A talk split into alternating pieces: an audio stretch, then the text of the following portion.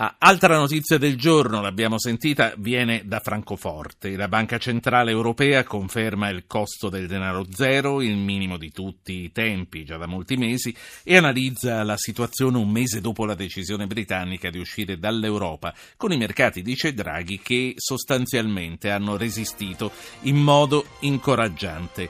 Mi sa che ci sono i titoli di Rai News 24.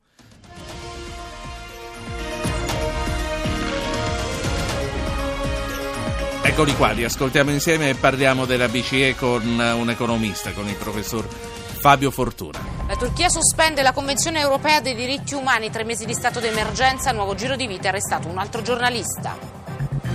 Bufera sul governo francese dopo che Liberazione rivela la sera dell'attentato a Nizza c'erano solo due vigili a difesa della promenade, aperta un'inchiesta. 22 corpi in mare a largo della Libia recuperati da Medici Senza Frontiere che salva 209 migranti, 21 vittime sono donne. Draghi apre al sostegno statale alle banche in condizioni straordinarie. Bene i passi compiuti da Italia sulle sofferenze, dice.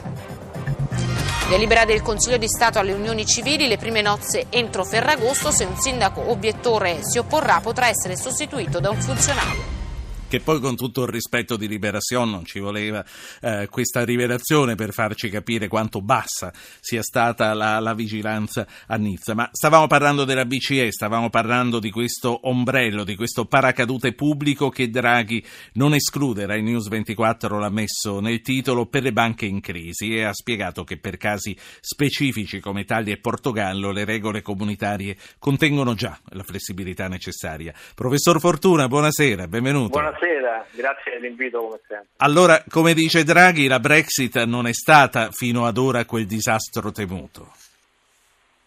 Eh sì, Draghi ci dice una cosa di cui noi ci siamo accorti nel tempo che è intercorso tra il 24 giugno, la giornata in cui c'è stata la maggiore criticità. Eh, io già in una prima intervista di quella mattinata avevo detto sì, non ci aspettavamo che eh, vincesse l'uscita, però non è la fine del mondo. E devo dire che questo eh, primo scorcio di tempo lo ha confermato nel senso che non c'è stato un disastro né per l'Unione Europea e ancor meno per la Gran Bretagna. Questa è stata la grande sorpresa perché in effetti si aspettavano ripercussioni, i mercati finanziari anche hanno tenuto molto bene, si sono ripresi dopo uno sbandamento forte, soprattutto il 24 il giorno dopo e questo naturalmente ci conforta anche per il futuro, anche se non è finito e nessuno ad oggi secondo me può ancora prevedere con esattezza quali possano essere le ripercussioni dell'uscita sì. della Gran Bretagna. Comunque le previsioni che arrivano dagli istituti internazionali, a cominciare dal Fondo Monetario, parlano comunque di una crescita che già non era meravigliosa, che comunque rallenta. Secondo lei è presto anche per fare previsioni di questo tipo?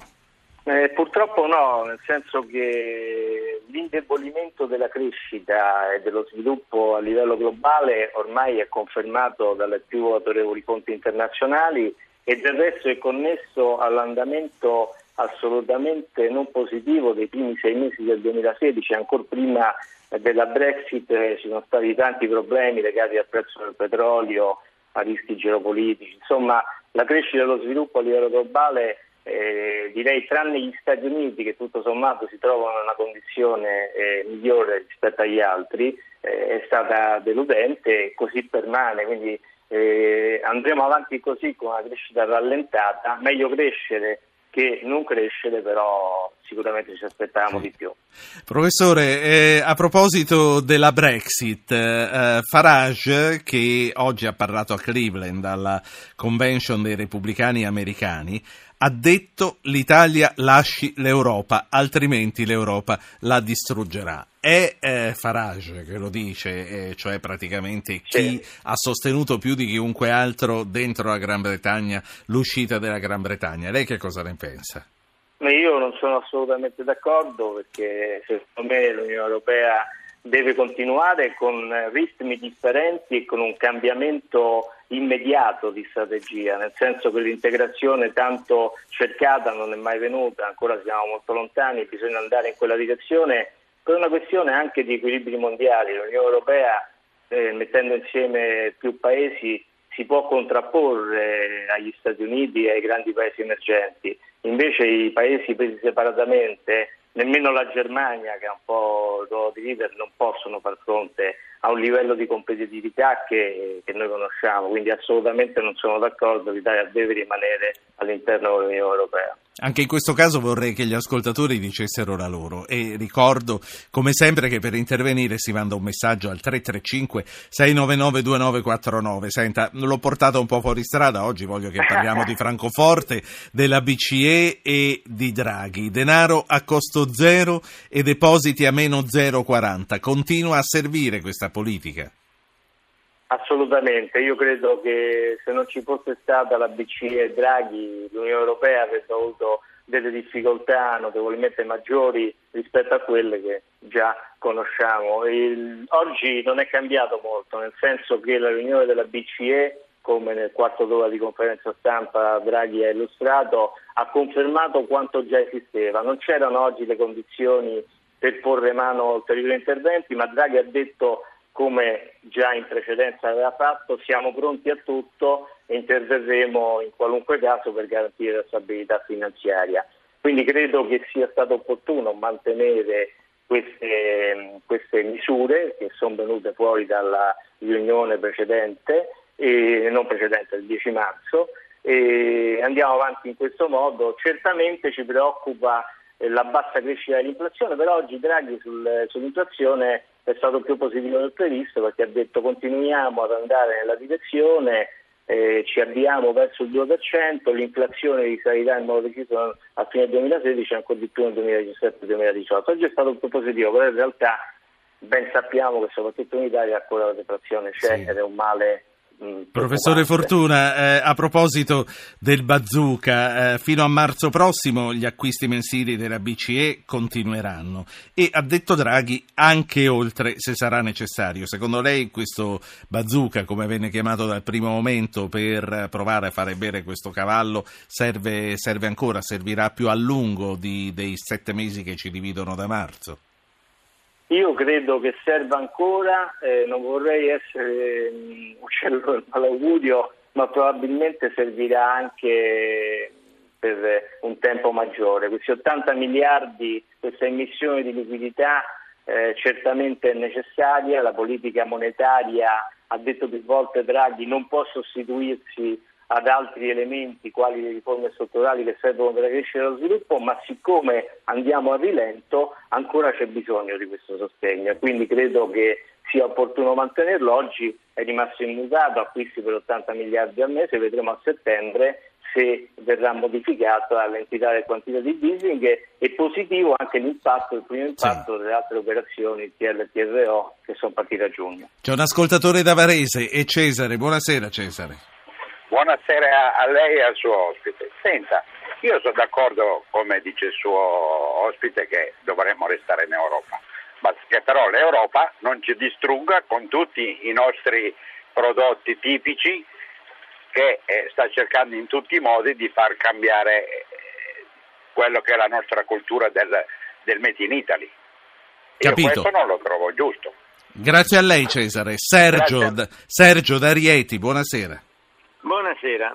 Senta, voi parlate sempre di crescita, di crescita, la mancata crescita. Il problema, ma ve lo siete mai posti gli economisti se lo sono mai posti, che la mancata crescita è dovuta anche alla mancanza di figli, di giovani che spendono e noi stiamo diventando un popolo anziano. Quindi io o mia moglie quanti soldi possiamo spendere rispetto a dei giovani rispetto a tanti anni fa? Grazie Sergio.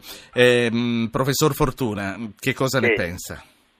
Ma per quanto riguarda il discorso della valorizzazione dei nostri marchi a cui faceva riferimento il primo ascoltatore, quindi ad una maggiore produzione del Made in Italy, beh, è un elemento che va guardato con attenzione, non, non c'è dubbio. Quindi mantenere all'interno dell'Unione Europea eh, eh, mantenere la nostra posizione, rafforzarla e soprattutto valorizzare le cose che facciamo, che spesso sono pregevoli.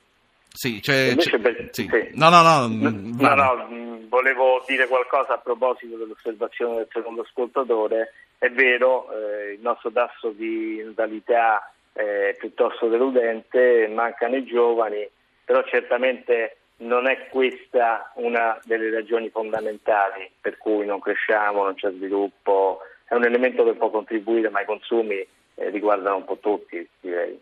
C'è un'ultima cosa che le voglio chiedere prima di salutarla. Sui crediti sì. deteriorati, eh, Draghi ha detto che l'Italia va nella direzione giusta. Quali sono i pericoli?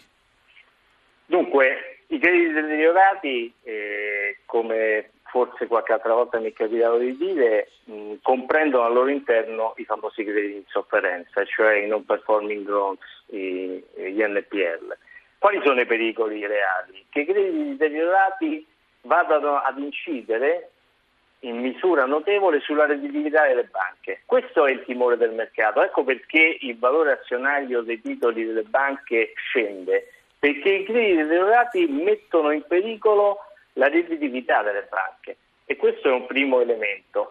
Al tempo stesso l'esistenza di crediti deteriorati eh, è un eh, freno ai prestiti, perché le banche oggi c'è liquidità, ce l'hanno quanta ne vogliono, però stentano a concedere credito perché, perché hanno paura che poi non, non, torni a buon fine, quindi aumenti la massa dei laureati. Adesso gli interventi sì. si configurano, c'è il discorso della, dei, della risoluzione attraverso un intervento dello Stato che sta prendendo piede. Io credo che l'unica possibilità per risolvere o quantomeno attenuare il problema è ricorrere al discorso delle circostanze eccezionali, peraltro previste dall'articolo 32 sì. della BSST, della famosa direttiva dell'Unione Europea. Fabio Fortuna, economista, professore, grazie. Grazie a lei dell'invito, un saluto a tutti gli ascoltatori. Buona serata a lei.